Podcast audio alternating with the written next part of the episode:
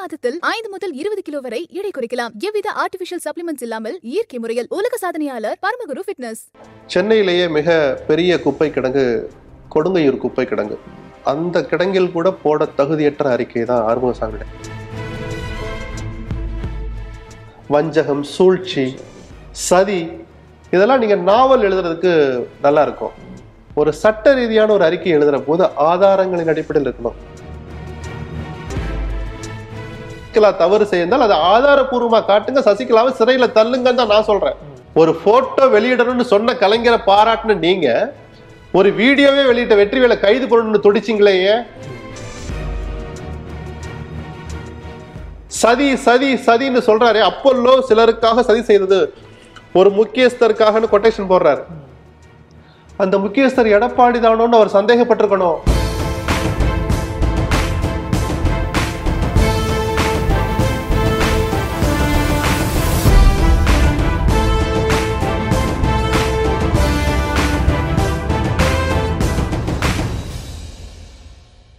விகடன் நேயர்களுக்கு வணக்கம். இன்றைய இந்த பொலிட்டிக் டாக் நிகழ்ச்சியில் பத்திரிகையாளர் திரு எஸ்பி லட்சுமணன் அவர்கள் தான் நம்ம சந்திக்க இருக்கோம். பல்வேறு அரசியல் சார்ந்த கேள்விகளை அவர்கிட்ட முன்னிக்கிறோம் வாங்க பேசலாம். சார் வணக்கம் சார். வணக்கம். கடந்த கால ஆட்சிகள் நடந்த விஷயங்களுடைய அந்த அறிக்கைகள் அதாவது ஜெயலலிதா அவருடைய மரணம் தொடர்பான விசாரணை அறிக்கை தூத்துக்குடி துப்பாக்கிச்சூடு தொடர்பான விசாரணை அறிக்கைலாம் வந்திருக்கு. முதல்ல வந்து ஜெயலலிதாவுடைய அந்த இறப்பு சம்பந்தமான அறிக்கை எப்படி பார்க்குறீங்க? பல விமர்சனங்கள் பல்வேறு விஷயங்கள் வந்து குறிப்பிடப்பட்டிருக்கிறதுல. சென்னையிலேயே மிக பெரிய குப்பை கிடங்கு கொடுங்கையூர் குப்பை கிடங்கு அந்த கிடங்கில் கூட போட தகுதியற்ற அறிக்கை தான் ஆறுமுகசாமியுடைய அறிக்கை. கொஞ்சம் கடுமையான விமர்சிக்கிறேன் என்னன்னா சில மர்மங்கள் அல்லது நிரூபிக்கப்பட முடியாத சில சந்தேகங்கள் வதந்திகள் இதுக்கெல்லாம் முற்றுப்புள்ளி வைக்கிற மாதிரி அரசியல் ரீதியாகவோ பொதுவெளியில சாதாரண பொதுஜனத்துக்கு குப்பனுக்கும் சுப்பனுக்கும் கூட ஏதோ சந்தேகம் இருக்குன்னு சந்தேகப்படுகிற எல்லார் மரணம் அவருக்கு அளிக்கப்பட்ட சிகிச்சையில் இருக்குன்னா அதை தெளிவுபடுத்துறதுக்காக அமைக்கப்பட்ட ஆணையம். ஒவ்வொரு நிகழ்வுல கவனமா இருந்திருக்கணும். தான் பதவியேற்ற நாளை கூட தவறாக பதிவு பண்ணியிருக்கிறார் அந்த ஆணை அறிக்கையில. ஒரு பத்து பக்கத்தை எடுத்து படிங்க. முதல் தப்பு அங்கேயே ஆரம்பிச்சிடுது. நீதியரசர் அப்படின்ற வார்த்தையை சொல்லிதான் அவர் அடைமொழியோடு அதை அறிவிக்கிறாங்க. அந்த வார்த்தைக்கு தகுதியானவராக பயன்படுத்தின வார்த்தைகள் இல்லை.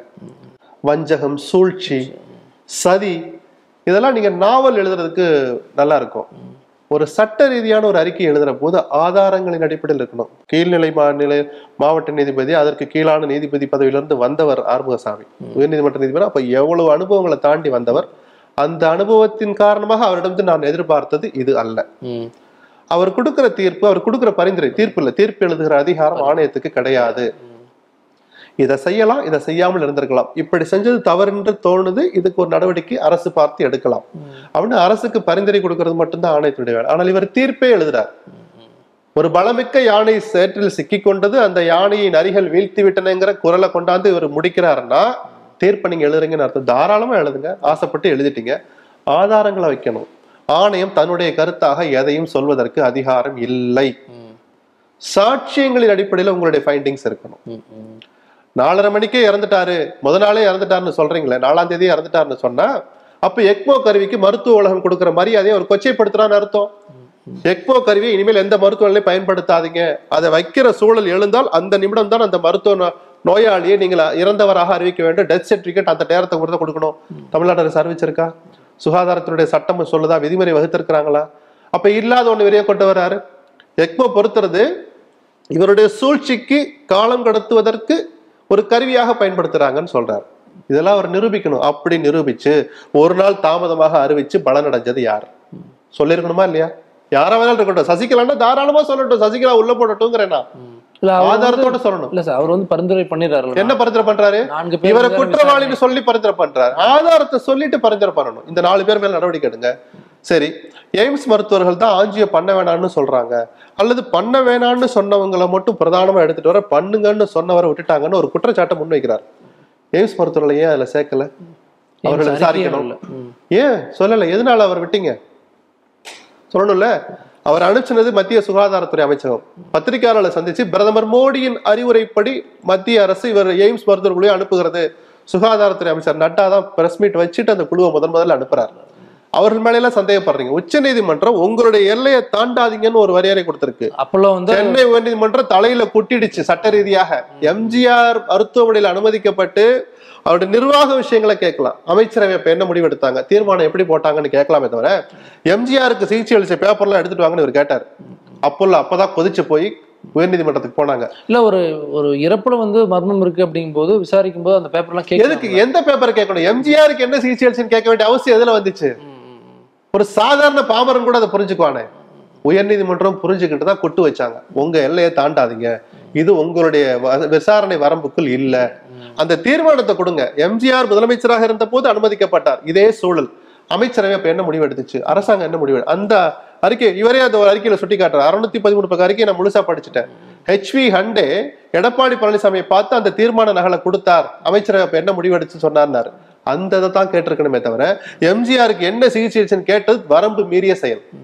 இந்த ஆணையத்துக்கு அவசியம் இல்லாத செயல்.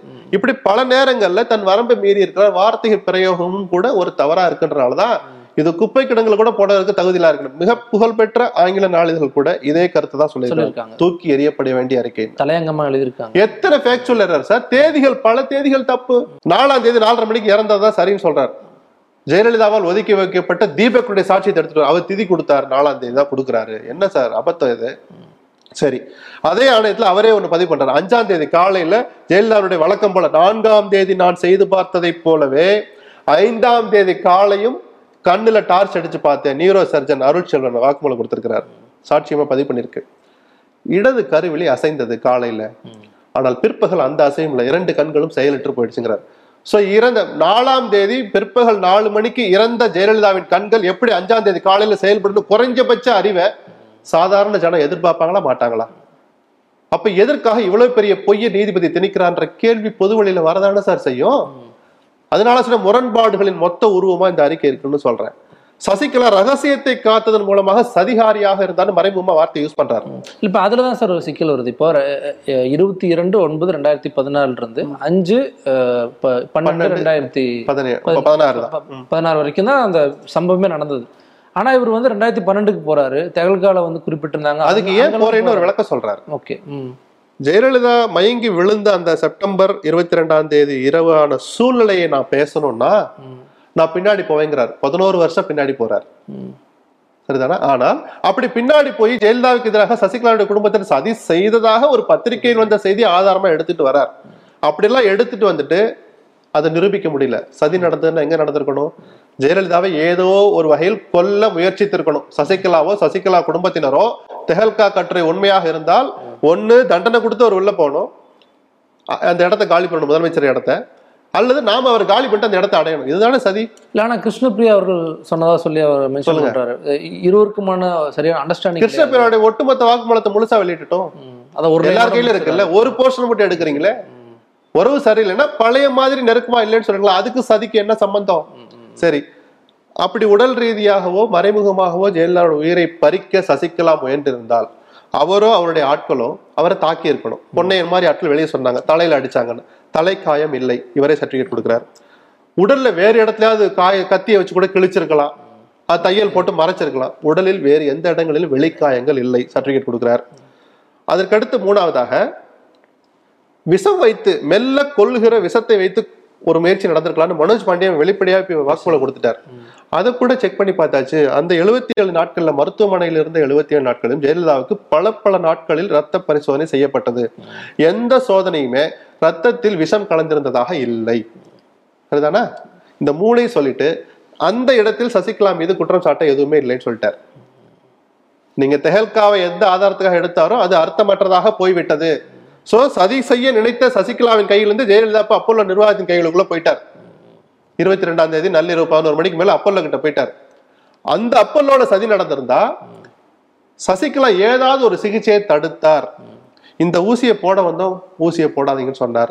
ஆஞ்சியோ பண்ண வந்தோம் பண்ண வேண்டான்னு அவர் சொன்னார். எந்த இடத்துலயும் கிடையாது ஒரு வரி கூட கிடையாது. ஆனா இப்ப ஒவ்வொரு சிகிச்சைக்கும் வந்து சசிகலாவோட பர்மிஷனோட பெர்மிஷன்ற வார்த்தை இல்ல. அவருக்கு தகவல் சொல்லப்பட்டதுன்னு தான் வார்த்தை. கையெழுத்துக்கள் வாங்கப்பட்டுச்சு எந்த இடத்துல?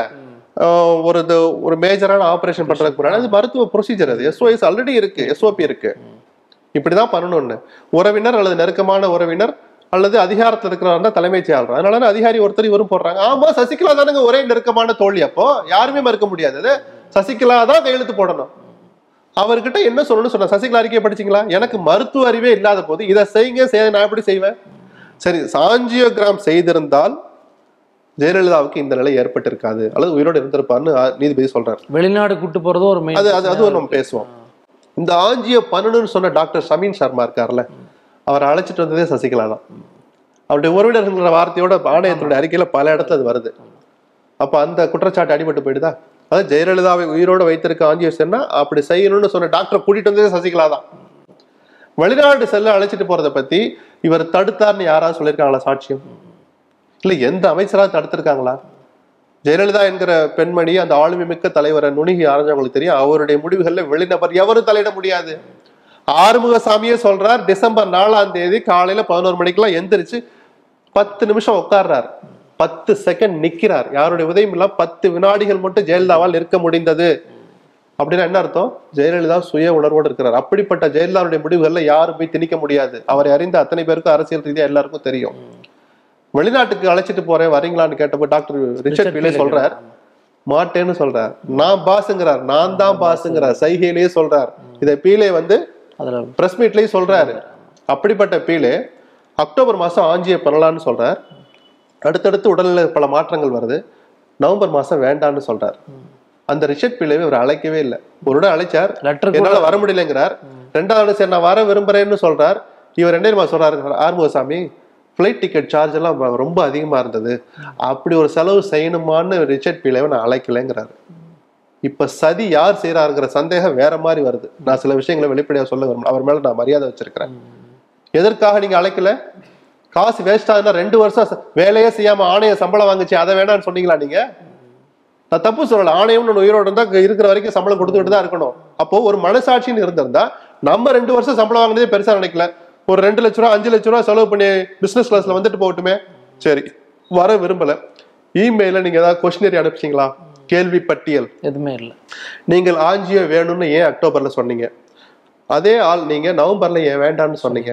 இன்னொரு குற்றச்சாட்டு இருக்கு. டாக்டர் பாபு ஆபிரகாம் உங்களுடைய ஆங்கில வார்த்தைகளை மொழிபெயர்க்கிற போது தனக்கு சாதகமாக அதை சொல்லி சதி செய்தாருன்னு நான் ஃபீல் பண்றேன். அது உண்மையா? கேட்டிருக்கணுமா இல்லையா? ஏன் கேட்கல சசிகலாவை ஏன் கூப்பிடல? அந்த விஷயம் தான் சார் சசிகலா அவர்கள் அந்த காலகட்டத்தில் சிறையில் இருந்தாங்க. ஆமா. கொஸ்டின் வந்து லெட்டர் அனுப்புறாரு. அனுப்புறாரு. அதுக்கப்புறம் வெளியே வந்துடுறாங்க. அதுக்கப்புறம் இவங்க வந்து அழைக்க தவறிட்டாங்களா இல்ல அது சம்பந்தமா எதுவுமே? கூப்பிடவே இல்லையே. ஏன் கூப்பிடல? ஏன்னா ஓபிஎஸ் அவர்கள் வந்து திமுக ஆட்சி வந்ததுக்கு ஏன்னா ஆணையம் அமைக்க காரணமானவர் அவர். கூப்பிட்டுட்டீங்க. அந்த ஆணையத்தால் நேரடியாகவோ மறைமுகமாகவோ அல்லது ஆணையம் அமைக்க காரணமான ஓபிஎஸ் ஆலையோ குற்றம் சாட்டப்பட்ட சசிகலாவை நேரில் அழைச்சிருக்கணும். நாங்கள் அழைத்தும் அவர் வர மறுத்தார். எங்கேயாவது இருக்கா? இல்லையே.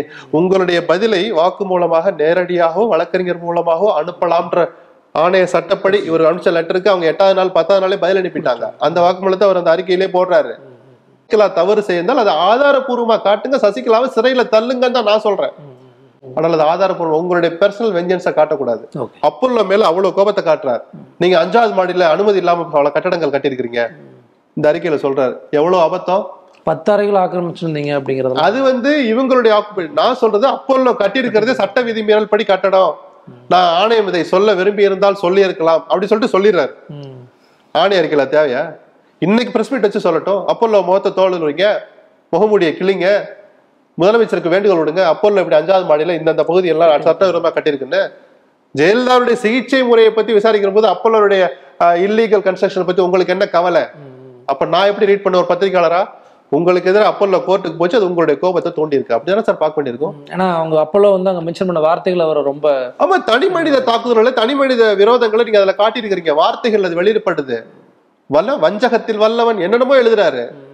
இதெல்லாம் நீங்க தாராளமா உங்களுடைய திறமையை ஒரு பக்கம் காட்டலாம். சட்டப்படி அதெல்லாம் செல்லாது. நீங்க நான் இந்த ரகசியத்துக்கு வர்றேன். சசிகலா மீதான மருத்துவமனையில் அனுமதிக்கப்பட்ட பிறகு அது அப்போலோனுடைய பொறுப்பு. சசிகலாவுக்கு ரோல் இல்லை. எங்க ரோல் வருது இவர் இழுத்துட்டு வந்து குற்றவாளியா சேர்க்கிறாருன்னா அவர் ஜெயலலிதாவுக்கு என்ன சிகிச்சையில் அளிக்கப்பட்டது என்கிறதை ரகசியமாக வைத்திருந்து தன் சதிக்கு துணை தேடிக்கிட்டார்னு சொல்றார். அது ஒரு கருவியா பயன்படுத்துறாரு ரகசியம் எங்க வச்சார்? பொதுமக்களுக்கு தான் வரல வரக்கூடாதுன்னு நான் இன்னைக்கும் சொல்லுவேன். சரிதானா? ஒரு மருத்துவ ஆவணங்கள் எல்லாம் ஸ்கேன் பண்ணி அந்த அறிக்கையில சேர்த்திருக்கிறார். சசிகலா ரகசியத்தை காப்பாத்தணும்னா அந்த ஃபைல்ல இருந்து பேப்பர்லாம் கிழிச்சு எடுத்திருப்பார். இதெல்லாம் வெளியே தெரியக்கூடாது. அல்லது என்னை பத்தி இருக்கு அதை மறைச்சிருங்க. சசிகலாங்கிற பேருக்கு ஃபைல்ல வேலையே இல்லையே. சசிகலாவை கன்சல்ட் பண்ணோம் தேவையே இல்லை எழுதலையே. அதெல்லாம் சொல்லியிருந்தா இந்த ஆவணங்கள் வெளியில வந்திருக்காது. ரெண்டாவது வேற யாருக்குமே சொல்ல விடாமல் தடுத்தாருங்கிறது பொய். இதை நான் சொல்ல ஆறுமுகசாமியே சொல்றார். ஏன்னா ஓபிஎஸ் குற்றம் சாட்டுற போது ஓ பன்னீர்செல்வத்துக்கு எல்லாமே தெரியும். டாக்டர் விஜயபாஸ்கரை குற்றவாளியா சேர்க்கிற போது ஓ விஜயபாஸ்கருக்கு எல்லாமே தெரியும். சுகாதாரத்துறை செயலர் ராதாகிருஷ்ணன் தன்னை டாக்டர்னே சொல்லக்கூடாங்கிற அளவுக்கு தனி மனித தாக்குதலை நடத்துறார். அந்த ராதாகிருஷ்ணனுக்கு எல்லாமே தெரியும். அப்ப எல்லாமே தெரியும்னா சசிகலா யாரையுமே தடுக்கல தானே சார் அர்த்தம்? அவரே அந்த உண்மையை ஒத்துக்கிறார். அப்ப எந்த அடிப்படையில சசிகலாவை குற்றவாளி பட்டியல சேர்க்கிறார் ஒரு துளி கூட ஆதாரத்தை காட்டல. காட்ட முடியாது. ஏனால் கிட்டத்தட்ட மூன்று தரப்பு சாட்சிகள் இருநூறு சாட்சிகள் குறுக்கு விசாரணையில ஒருத்தர் கூட எவரும் எவர் மீது குற்றம் சாட்டல. நாங்க என்ன பண்ணோம் நாங்க என்ன பார்த்தோம்? அவ்வளவுதான். விஷயங்கள் அப்படியே அவ்வளவுதான் சார். இதை வச்சுக்கிட்டு இவர் என்ன பண்ணிருக்கணும் இனிமேல் வருங்காலங்களில் தலைவர்களே மருத்துவமனையில் அனுமதிக்கிற போது இப்படி நடந்துக்குங்க. இதை சொல்லுங்க இதை சொல்லாதீங்க. சிசிடிவி கேமரா பத்திலாம் அவ்வளவு கவலைப்படணும்னு அவசியமே இல்லை. அந்த கேமராவை அணைத்து வைத்ததன் மூலமாக என்ன நடந்துச்சுன்னு சொன்னாதான் அது முக்கியத்துவம் பெறும். ஒரு அறையில இருந்து இன்னொரு அறைக்கு போற போது சிசிடிவி கேமரா நாங்க ஆஃப் பண்ணோங்கிறாங்க. நியாயமான நடவடிக்கை. ஏன்னா ஜெயில நைட்டில இருந்திருப்பார் மருத்துவ உடையில இருந்திருப்பார் மூக்குல முகத்துல டியூப் போயிட்டு இருக்கும் அந்த வடிவத்துல யாரையா பார்க்க முடியுமா? சரி. கலைஞர் ஒரு இடத்துல பாராட்டுறாரு. தாராளமா பாராட்டட்டும். திமுக தன்னுடைய பொறுப்பை உணர்ந்து அந்த காவிரி நதிநீர் ஆணைய கூட்டத்துடைய புகைப்படத்தை வெளியிடுங்கன்னு ஒரு அறிக்கை வெளியிட்டுச்சு. அது நியாயமான எதிர்பார்ப்பு. கலைஞரை நான் பாராட்டுகிறேன் அப்படின்றார். அந்த அறிக்கையை கலைஞர் எழுதிய அறிக்கை அல்ல. அது தெரியுமா அவருக்கு? கடைசி நான்கு ஐந்து மாதங்கள் குறிப்பாக ஜெயலலிதா மருத்துவமனையில் இருந்த நாட்களில் கலைஞர் சுயநினைவில் இல்லை. பத்திரிகையாளர்கள் அத்தனை பேருக்கு தெரியும். திமுக மேல்மட்ட அத்தனை பேருக்கு தெரியும். தப்பே கிடையாது. அவருடைய உள் உணர்வை அரசியல் நிலைப்பாட்டை நன்கு அறிந்த சண்முகநாதனும் ராஜமாணிக்கம் தான் கடைசி காலத்துல அறிக்கைகள் எழுதினாங்க. ஜெயலலிதா மறைந்தென்று கலைஞர் அறிக்கை வெளியிட்டார். வருத்தப்பட்டு ஒரு அறிக்கை. அது அவர் எழுதினதா? இல்லையே. அது தப்பும் இல்லையே. அந்த கலைஞரை தேடி போய் பாராட்டுறீங்களே காவிரி நதிநீர் ஆணைய கூட்டத்தை மென்ஷன் பண்றார். ஜெயலலிதா மருத்துவமனையில் இருந்த அந்த எழுபத்தி ஏழு நாட்களில் அனைத்து தரப்பினராலும் ஒப்புக்கொள்ளப்பட்ட அதிகாரப்பூர்வமான கூட்டம் நடந்ததுன்னா அந்த காவிரி ஆணைய கூட்டம். ஜெயலலிதாவே டிக்டேட் பண்ணார். டெல்லியில் நடக்க போற கூட்டத்துல தமிழ்நாடு அரசு என்ன நிலைப்பாட்டை எடுக்கணும்னு? அதுல பொதுப்பணித்துறை செயலாளர் தலைமைச் செயலாளர் சிறப்பு பணி அதிகாரி ஓஎஸ்டி இந்த அரசு தமிழ்நாடு ஷீலா பாலகிருஷ்ணன் நினைக்கிறேன். தலைமைச் செயலாளர் எல்லாரும் கலந்துக்கிட்டாங்க. அப்படின்னு எல்லோருமே சாட்சியம் அளிக்கிறாங்க. அதை ஆறுமுகசாமி ஏத்துக்கிறார். நாற்பத்தஞ்சு அந்த போட்டோ எடுக்கிற போது முதல்ல சரின்னாரு அப்புறம் ராமலிங்கம் வந்து வேண்டான்னு சொல்றாருன்றாரு. அந்த அதிகாரியில் ஒருத்தர் சாட்சி சொல்றார். அப்படி ஜெயலலிதா டிக்டேட் பண்ற போது அவருடைய மூக்குல சில டியூப் சொருகப்பட்டிருந்துச்சு. முகத்துல சில ஆக்சிஜனுக்காக சிலது வச்சிருந்தாங்க. நமக்கு டெக்னிக்கலா சொல்ல தெரியல. அந்த அதிகாரியும் கூட சொல்ல முடியாது. அந்த நிலையிலிருந்து மருத்துவ உடையில் இருக்கிற போட்டோ ஏன் வரலன்னு கேட்குற அளவுக்கு வெளிப்படைத்தன்மையில் அவ்வளோ ஆர்வம் காட்டுறார் ஆறுமுகசாமி. நான் மனப்பூர்வமாக அதை வரவேற்கிறேன். விமர்சனம் அப்புறம். அதே ஆறுமுகசாமி பல்வேறு வதந்திகளுக்கு முற்றுப்புள்ளி வைக்கிற மாதிரி. மருத்துவமனைக்கு போகிற போதே ஜெயலலிதா மரணம் அடைந்ததா எடுத்து செல்லப்பட்டார்னு சில பேர் அரசியல் ரீதியாக விமர்சனத்தை வச்ச போது அந்த விமர்சனத்தை பொதுமக்கள் சில பேர் கூட இருக்கலாமோ அப்படின்னு சந்தேகப்பட்ட போது அத்தனை விமர்சனங்களுக்கு பதிலடி கொடுக்குற மாதிரி பதில் சொல்ற மாதிரி. வெற்றிவேல் ஒரு ஆடியோ வீடியோ வெளியிட்டாரா? மருத்துவமனையில படுத்த படுக்கையா ஸ்கூல் பிள்ளை மாதிரி ரெட்டை ஜடை போட்டுக்கிட்டு ஜூஸ் குடிக்கிற படம். அந்த வீடியோ வெளிவந்ததுக்கு இந்த மனப்பான்மை கொண்ட இந்த உணர்வுள்ள நீதிபதி ஆறுமுகசாமி சந்தோஷப்பட்டிருக்கணும். நல்ல ஆதாரம் ஆணையத்துக்கு கிடைச்சிடுச்சு. பல உண்மைகள் அது வெளியே கொண்டு வந்து வெற்றிவேல் உங்களுக்கு சம்மன் அனுப்புற வாங்க. அந்த காப்பி எனக்கு கொடுங்கன்னு கேட்டிருக்க வேண்டிய ஆறுமுகசாமி தன்னுடைய ஆணைய ஊழியரை வைத்து போலீஸ்ல கம்ப்ளைண்ட் கொடுக்கிறார். அந்த வீடியோ எப்படி வெளியிடலாம்? நான் இல்லாத சொல்ல ஆதாரம் வெற்றிவேல் தலைமறைவாக இருந்து முன்ஜாமீன் வாங்கிட்டு தான் வெளியிலேயே வந்தாரு. அது என்ன முரண்பாடு? அப்போ உங்க நோக்கம் என்ன? யாருடைய பேச்சு கட்டிங்க அப்படி நடந்தீங்கன்னு கேள்வி வருமா வராதா? ஒரு போட்டோ வெளியிடணும்னு சொன்ன கலைஞரை பாராட்டுன நீங்க ஒரு வீடியோவே வெளியிட்ட வெற்றிவேலை கைது பண்ணணும்னு துடிச்சிங்களே அப்போ உங்க உள்ளக்கம் என்னன்னு கேள்வி வரும்ல. இப்படி பல்வேறு முரண்பாடுகள் இருக்கிறனாலதான் இந்த அறிக்கையை தூக்கி குப்பையில போடணும்னு. சொன்னேன். அதுக்கு கூட தகுதி இல்லைன்னு சொல்லுவேன் ஜெயலலிதா மருத்துவமனையில் அனுமதிக்கப்படுவதற்கான சூழல்களை பற்றி பேசுகிற போது இதையும் பேசணுன்றதுக்காக பதினோரு ஆண்டுகளுக்கு முன்பு நடந்த பதினோரு ஆண்டுகளுக்கு முன்பு வெளிவந்த ஒரு கட்டுரையை எடுத்துட்டு வர ஆறுமுகசாமி ஜெயலலிதாவுடைய மறைவுக்கு பிறகு முதலமைச்சர் பதவியை ஓபிஎஸ் எடுத்துக்கொண்டது தற்செயலான நிகழ்வு அல்ல அப்படின்னு ஓபிஎஸ் மீது சந்தேக பார்வை பார்க்கிற ஆறுமுகசாமி உன்னை திட்டமிட்டோ அல்லது தெரியாமலோ கவனிக்க தவறிவிட்டார். என்ன தெரியுமா? அந்த காவிரி ஆணைய கூட்டம் நடந்தது சொல்லேன் அந்த கூட்டம் நடக்கிற போது நான் ஏற்கனவே சொன்ன மாதிரி தலைமைச் செயலாளர் இருக்கிறார் சிறப்பு அதிகாரி சிறப்பு பணி அதிகாரி ஓஎஸ்டி இருக்கிறார் பொதுப்பணித்துறை செயலாளர் இருக்கிறார் முதலமைச்சருடைய செயலாளர் இருக்கிறார். ஆனால் பொதுப்பணித்துறை அமைச்சர் எடப்பாடி பழனிசாமி அந்த இடத்திலேயே இல்லை. ஏன் இல்லை? எடப்பாடியை ஏன் ஜெயலலிதா ஒதுக்கி வைத்தார் அந்த இடத்தில்? ஆர்வசாமி கேட்டிருக்கணுமா? கூடாதா? அப்படி ஒதுக்கி வைக்கப்பட்ட எடப்பாடி பழனிசாமி நான்கே மாதங்களில் முதலமைச்சர் பதவி அடைந்தது எப்படி? கேட்டிருக்கணும்ல? இத்தனை அரசியல் சூழல் புறச்சூழல்கள் எல்லாம் எடுத்துட்டு வர்றார். ஒரு தனிநபர் பொதுநல வழக்கு போட்டதெல்லாம் தேவையில்லாம கொண்டாந்து ஆணையத்துல திணிக்கிறார். ஒன்றுக்கு மேற்பட்ட இடங்கள்ல திணிக்கிறார். இவ்வளவு ஆர்வத்தை காட்டிய ஆறுமுகசாமி நியாயமான கேள்வியை ஏன் எழுப்பல? உங்களை ஏன் ஜெயலலிதா அந்த அறைக்குள்ள விடல? அந்த ஆலோசனை கூட்டத்துல உங்களை ஏன் நீங்க தானே பொதுப்பணித்துறை அமைச்சர்? நீங்களும் டெல்லிக்கு போறீங்களே? இவர் முன்னாடி தான் அந்த- அந்த உரையை படிக்க கூட அவர் அனுமதிக்கல. உரையை படித்தது பொதுப்பணித்துறை செயலாளர். அப்ப இவ்வளவு கோபம் உங்கள் மீது ஏன் ஜெயலலிதாவுக்கு இருந்துச்சு? ஏன் ஏன் கேட்கணும்னு அவசியம் இல்லை. ஏன்னா நீங்க தான் முதலமைச்சரா வர்றீங்க. சதி சதி சதின்னு சொல்றாரு. அப்பல்லோ சிலருக்காக சதி செய்தது ஒரு முக்கியஸ்தருக்காகன்னு கொட்டேஷன் போடுறாரு. அந்த முக்கியஸ்தர் எடப்பாடி தானோன்னு அவர் சந்தேகப்பட்டிருக்கணும். சசிகலா தானோன்னு சந்தேகப்படுற நீங்க எடப்பாடி சந்தேக லிஸ்ட்ல வச்சிருக்கணும். இன்னொன்னு சொல்லட்டுமா? ஜெயலலிதாவுடைய மரணத்தின் காரணமாக சிலர் ஆதாயம் அடைய நினைக்கிறார்கள் தான் சந்தேகத்துக்கு வராரு அதுல முதல்ல இடம்பெற்றிருக்க வேண்டியது திமுக தான். சதிகாரர்கள் பட்டியல சேருங்க. அப்புறம் டெலீட் பண்ணுங்க. ஏன்னா முப்பத்தி ரெண்டு ஆண்டுகளுக்கு பிறகு ஆட்சியில் இருந்த ஒரு கட்சியை மீண்டும் ஆட்சிக்கு வருதுங்கிற சாதனையை செஞ்ச ஜெயலலிதா அசைக்க முடிய ஊழல் வழக்கில் சிறை சென்ற ஜெயலலிதா. இந்த சாதனையை செஞ்சுட்டு திரும்ப ஆட்சிக்கு வரார். அப்போ அவ்வளவு மக்கள் செல்வாக்கு ஜெயலலிதா மறைந்தால் முதல் பிரயோஜனம் பலம் மிக்க திமுகவுக்கு தான். அரசியலா பார்க்கணும். ஆனா நான் அதை நம்ப மாட்டேன். நீங்கள் ஆளக்கூடாது என்றுதான் நினைத்தமே தவிர வாழக்கூடாது நினைக்கலன்னு எல்லா திமுக முக்கியஸ்தரும் பேஸ்புக்ல போட்டாங்க பிளக்ஸ் போர்டு வச்சாங்க. இன்னைக்கு அமைச்சரவையில் ஸ்டாலின் தலைமையிலான அமைச்சரவையில் அங்க வைக்கிற அமைச்சர்களின் மனைவிமார்கள் மகள்கள் வீட்டில் இருந்த பெண்கள்ல பத்து குடும்பத்தை எனக்கு பர்சனலா தெரியும். அவர்கள்லாம் கண்ணீர் விட்டாங்க ஜெயலலிதா அழுத போது சோ ஜெயலலிதாவை மரணிக்க வச்சு அரசியல் பண்ணணும் திமுக ஒருபோதும் நினைக்காது. அப்படி பண்ணணும் அவங்க எப்பயோ பண்ணியிருந்திருப்பாங்க. சோ திமுக எடுத்துடலாம். எய்ம்ஸ் மருத்துவர்கள் மீது சந்தேகம் கிளப்புறார். ஆஞ்சியோ வேண்டான்னு சொல்றாங்க. அப்படின்றாங்க. இதை நான் மன வேதனையோடு பதிவு பண்ணுகிறேன் அப்படின்னு அந்த வார்த்தையை பயன்படுத்துறார். அப்ப அந்த எய்ம்ஸை அனுப்பியது யார்? மத்தியில் ஆளுகிற பிஜேபி அந்த பிஜேபியை நீங்க விட்டு வைக்கிறீங்க. கூப்பிட்டு விசாரிங்க நீ ஒரு வார்த்தை கூட இல்ல. சொல்லுங்க சார். அடுத்து எடப்பாடிய. எப்படி நீங்க ஜெயலலிதாவால் இவ்வளவு வெறுக்கப்பட்ட நீங்கள் எப்படி முதலமைச்சர் பதவி அடைஞ்சீங்க? ஏன்னா சசிகலா என்னை ஆக்கலைன்னு அவர் சொல்றாரு. ஆணையம் நடந்துகிட்டு இருக்கிற போதே அந்த வார்த்தையெல்லாம் வெளியில வச்சு ஆணையம் படிக்குது. நீதிபதி படிக்கிறார். என்னை ஆக்கியது எம்எல்ஏக்கள் தான் சொல்றார். அது ஆணையத்துக்கும் தெரியுது. அப்போ ஜெயலலிதா உங்களை புறக்கணித்திருக்கிற போது இத்தனை எம்எல்ஏக்கள் எப்படி உங்களை ஆதரித்தார்கள்? கேட்டிருக்கணுமா? கேட்டிருக்கூடாதா அப்ப எடப்பாடியை பத்தி ஒரு வார்த்தை கூட தொடலைன்னா இவரை இயக்குவது யாருன்னு ஒரு கேள்வி பொதுவா வரதா செய்யும். ஆளுநரை பத்தி ஒரு வார்த்தை வருது. சாட்சிகளை அவர் எப்படி பிக்கப் பண்ணி எடுத்திருக்கிறாருன்னு நான் சொல்றேன். ஆளுநருக்கு வித்யாசாகர் ராவுக்கு செயலாளராக இருந்த ரமேஷ் சந்த் மீனாவுடைய ஆணு அந்த வாக்குமூலத்தை எடுத்துக்கிட்டு ஆளுநர் மேல போனார். ஜெயலலிதாவை பார்த்தாரா இல்லையான்னு எனக்கு தெரியாது அப்படின்னு சொன்னதை பிரதானமா பதிவு பண்றார். ஆனால் அந்த ஆளுநரே எந்த ஆளுநர் ஜெயலலிதா பார்த்தாரோ அந்த ஆளுநரே தோஸ் ஈவன் ஃபுல் டேஸ்னு ஒரு புத்தகத்தில் இருக்கிறார். தமிழ்நாட்டில் பொறுப்பு ஆளுநராக இருந்த அந்த குறுகிய காலத்துல தன்னுடைய அனுபவங்களை ஒரு புத்தகமாவே எழுதியிருக்கிறார். அந்த புத்தகத்துல ஆணைய விசாரணை நடந்துட்டு போய் புத்தகம் வெளியில வந்துருச்சு. நீதிபதிக்கு நல்லா தெரியும். ஆறுமுகசாமிக்கு நல்லாவே தெரியும். அந்த புத்தகத்தை அவர் எழுதுறார். நான் ஜெயலலிதா இருக்கிற அறைக்கு முன்பாக போய் கண்ணாடி அறைக்கு முன்னாடி வெளியில நின்று கையசைத்தேன் அவரும் கையை தூக்கி கையசைத்தார். சொல்றது யாரு? ஆளுநரே எழுதுறாரு. இதை அவர் ஒரு வரி கூட பதிவு பண்ணல. ஆனா ரமேஷ் சந்த் மீனா அவருடைய செயலாளர் எனக்கு தெரியாதுன்னு சொன்னதை பிரதானமா எடுத்து சந்தேகத்துக்கு வலு சேர்க்கிறார். இதுதான் இவர் மீதான சந்தேகங்களை அதிகமாக்குறதுன்னு சொல்றேன்.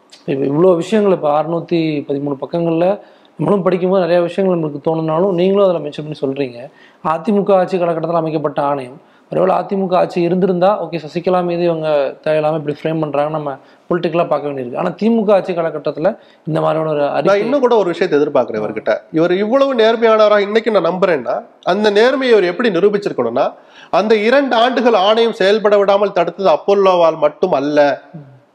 தமிழ்நாடு அரசு முதல்ல அந்த ஸ்டே வெக்கேட் பண்றதுக்கு அடுத்த பத்து நாள்ல கோர்ட்டுக்கு போயிருக்கணும். போகல. இல்லை இவர் தொடர்ச்சியாக அதுல தொடர்ச்சியா இல்ல. அதுல ஆணையத்துல ஆதாரங்களும் இருக்கு. நான் சொல்ற வார்த்தையில அப்படியே நான் ஸ்டாண்ட் பண்றேன். ஆறு மாசம் வெயிட் பண்றாரு. ஆறாவது மாசம் ஒரு லெட்டர் அனுப்புறாரு. நீங்க கொஞ்சம் அப்பீலுக்கு போங்க. ஸ்டே வெக்கேட் பண்ண சொல்லணும். ஏன் ஆறு மாசம் சும்மா இருந்தார் ஆறுமுகசாமி? அடுத்த வாரமே பதில் இருக்கணுமே. வழக்குக்கு போங்க. நானும் போறேன். இல்ல நான் போறேன். எனக்கு செலவுக்கு பணம் கொடுங்க. ஏதாவது ஒரு இனிஷியேட்டிவ் எப்ப எடுத்திருக்கணும்? முதல் மாசமே எடுத்துக்கணும் ஆறாவது மாசம் போறார். அதன் பிறகு பல்வேறு காரணம் ரெண்டு வருஷம் அந்த ஆணை அப்படியே இருக்கு. அந்த இரண்டு வருஷத்துக்குள்ள அந்த ஆணை அறிக்கை வந்திருந்தா சசிகலா பத்தி இதை கூட சொல்லியிருக்க முடியாது. அப்போது யாருக்கு அரசியல் ரீதியாக லாபம்? எடப்பாடி பழனிசாமி தன் அரசியல் சுயலாபத்துக்காக ஆணையத்தினுடைய அறிக்கை வெளியிடாமல் தடுத்தார் அப்படின்னு நான் சந்தேகப்படுறேங்கிற வார்த்தை இவர் எழுந்தார்னா இவர் நூறு சதவீத நேர்மையாளர் வெளிப்படைத்தன்மை நடந்திருக்காருன்னு எல்லாரும் சொல்லுவாங்க.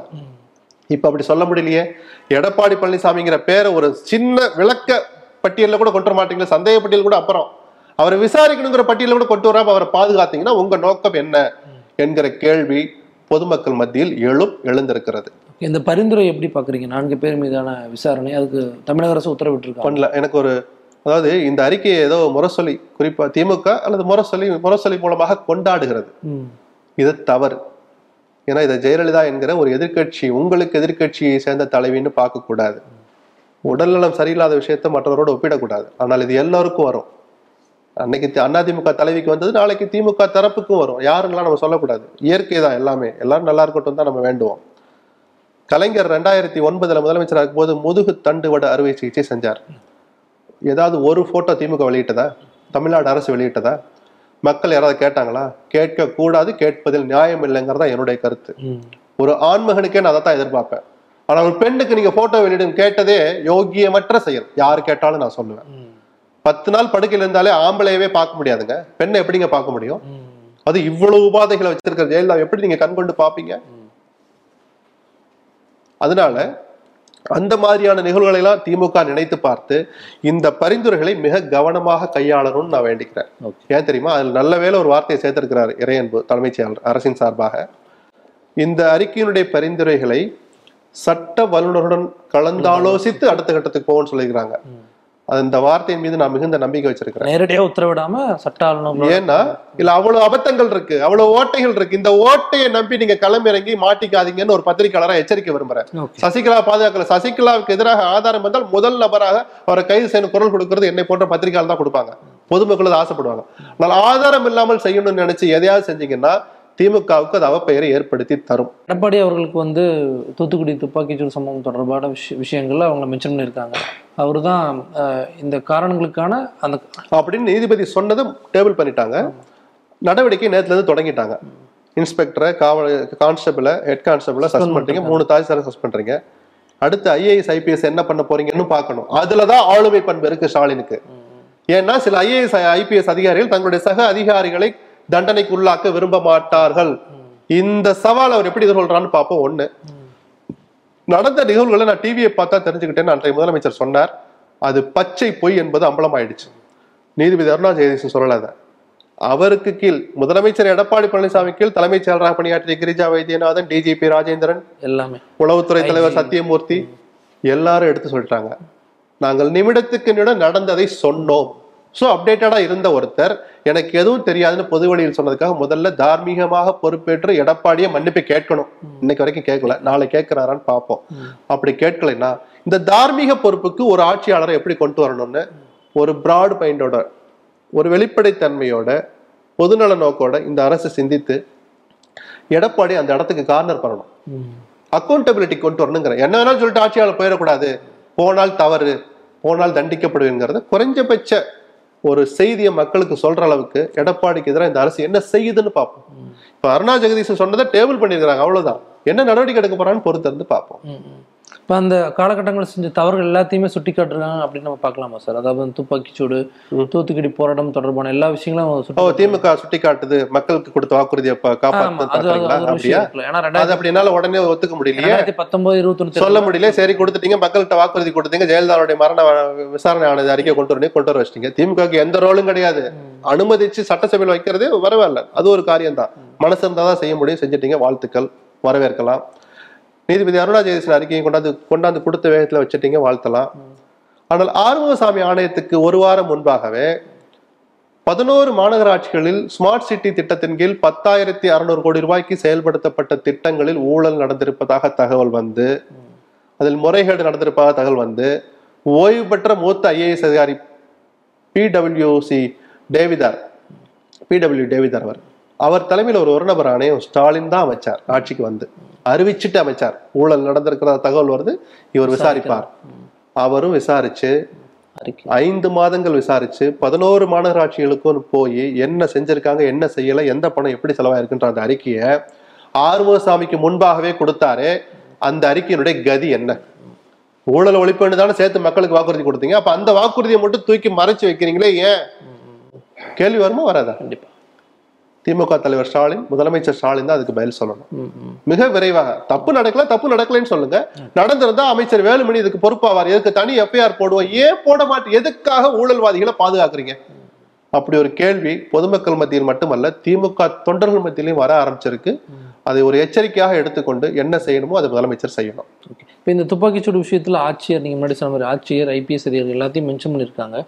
கடந்த காலங்களில் இந்த மாதிரி ஒரு அறிக்கை வந்து எல்லாம் ப- பரிந்துரைகள் வந்து நடவடிக்கைகள் ஏதாவது எடுக்கப்பட்டிருக்கு? அதாவது ஒரு ஆட்சி காலகட்டங்கள்ல? அது கட- அது ஒரு ஒரு அறிக்கையும் கூட போனா அது பெரிய வரலாறு. இப்ப திருநெல்வேலியில நடந்த சாதி கலவரங்களை பத்தி ஒரு ஆணையம் அமைச்சாங்க. அந்த ஆணையத்தினுடைய பரிந்துரை அடிப்படையில எனக்கு நினைவு தெரிஞ்ச சரியா இருந்தா போக்குவரத்து கழகங்களுக்கு சாதிய தலைவர்கள் சாதிய பின்னணி கொண்ட தலைவர் பேரை வச்சதுன்றத தொடங்கி அரசியல் தலைவர் வரைக்கும் தனிநபர்கள் பேரெல்லாம் எடுத்துடலாம்னு சொன்னது. இது மாதிரியான ஆணையங்களுடைய பரிந்துரையின் அடிப்படையில தான். அப்படி பரிந்துரைகள் கொடுக்கணும். இது மாதிரி சம்பவம் நடந்துடுச்சு துரதிர்ஷ்டவசமா. எதிர்காலத்தில் நடக்காமல் இருந்தால் நடக்காமல் இருப்பதற்கு என்ன செய்யணும்? நடந்துட்டா என்ன நடவடிக்கை எடுக்கணும்? அப்படின்னு பரிந்துரைகள் அப்படி ஆக்கப்பூர்வமான பரிந்துரைகள் கொடுக்கறது மட்டும்தான் ஆணையத்தோட பணி. அதனாலதான் ஆறுமுகசாமி ஆணையத்தோட அறிக்கை ஏமாற்றம் அளிக்குது. அது ஒரு வெற்று அறிக்கைன்னு நம்ம சொல்றதுக்கு காரணம் அது. அப்படி எந்த பரிந்துரையும் ஒரு வரி கூட இல்லை. தன் கடமையில இருந்து அவர் தவறிட்டதா நினைக்கிறேன். தன்னுடைய பருவியை விட்டு வெளியில எவ்வளவு தூரம் போற ஆறுமுகசாமி எம்ஜிஆரை பத்தி எம்ஜிஆருக்கு என்ன ஊசி போட்டீங்கன்னு கேட்கிற ஆறுமுகசாமி நாளைக்கு ஒரு விஐபிக்கு ஒரு நடந்தால் அவர் போய் அனுமதிக்கிற போது எப்படி நடந்துக்கணும்னு பரிந்துரை சொல்லியிருந்தாலும் அவர் நம்ம மனதார பாராட்டி இருக்கலாம் ஒரு நல்ல வாய்ப்பை அவரு தவற விட்டுட்டார் தான் பாக்குறேன். இப்ப இந்த தூத்துக்குடி விஷயத்துல வந்து எடப்பாடி அவர்கள் மீதான என்ன மாதிரி நடவடிக்கை நம்ம எதிர்பார்க்கலாம்? சட்ட ரீதியாக அவரை சிக்க வைக்கிறதா சட்ட ரீதியாக அவர் மீது நடவடிக்கை எடுக்கிறதுக்கு எனக்கு தெரிஞ்ச வாய்ப்பு குறைவு. அக்கௌண்டபிலிட்டி ஒரு அரசு நிர்வாக பொறுப்புல இருக்கிறவருக்கு நீங்க அரசியல் ரீதியா விமர்சனத்தை கொண்டு வரலாமே தவிர அதனாலதான் கார்னர் பண்ணணும்னு நான் சொன்னேன். தார்மீக ரீதியாக பொறுப்பேற்று மன்னிப்பு கேட்க வேண்டிய கடமை எடப்பாடிக்கு இருக்கு. அதுக்கு அரசியல் ரீதியா அழுத்தம் கொடுக்க வேண்டிய கடமை திமுகவுக்கு இருக்கு. ஆளுகிற திமுகவுக்கு இருக்கு. மற்றபடி சட்ட ரீதியா அவர் எந்த அளவுக்கு தண்டிக்க முடியும்னு எனக்கு தெரியல. இப்ப அதுல எல்லாமே ஐஏஎஸ் ஐபிஎஸ் ஆஃபீஷியல்ஸ் தான் வந்து மென்ஷன் பண்றாங்க. அது தெளிவா வேலை. செய்யல.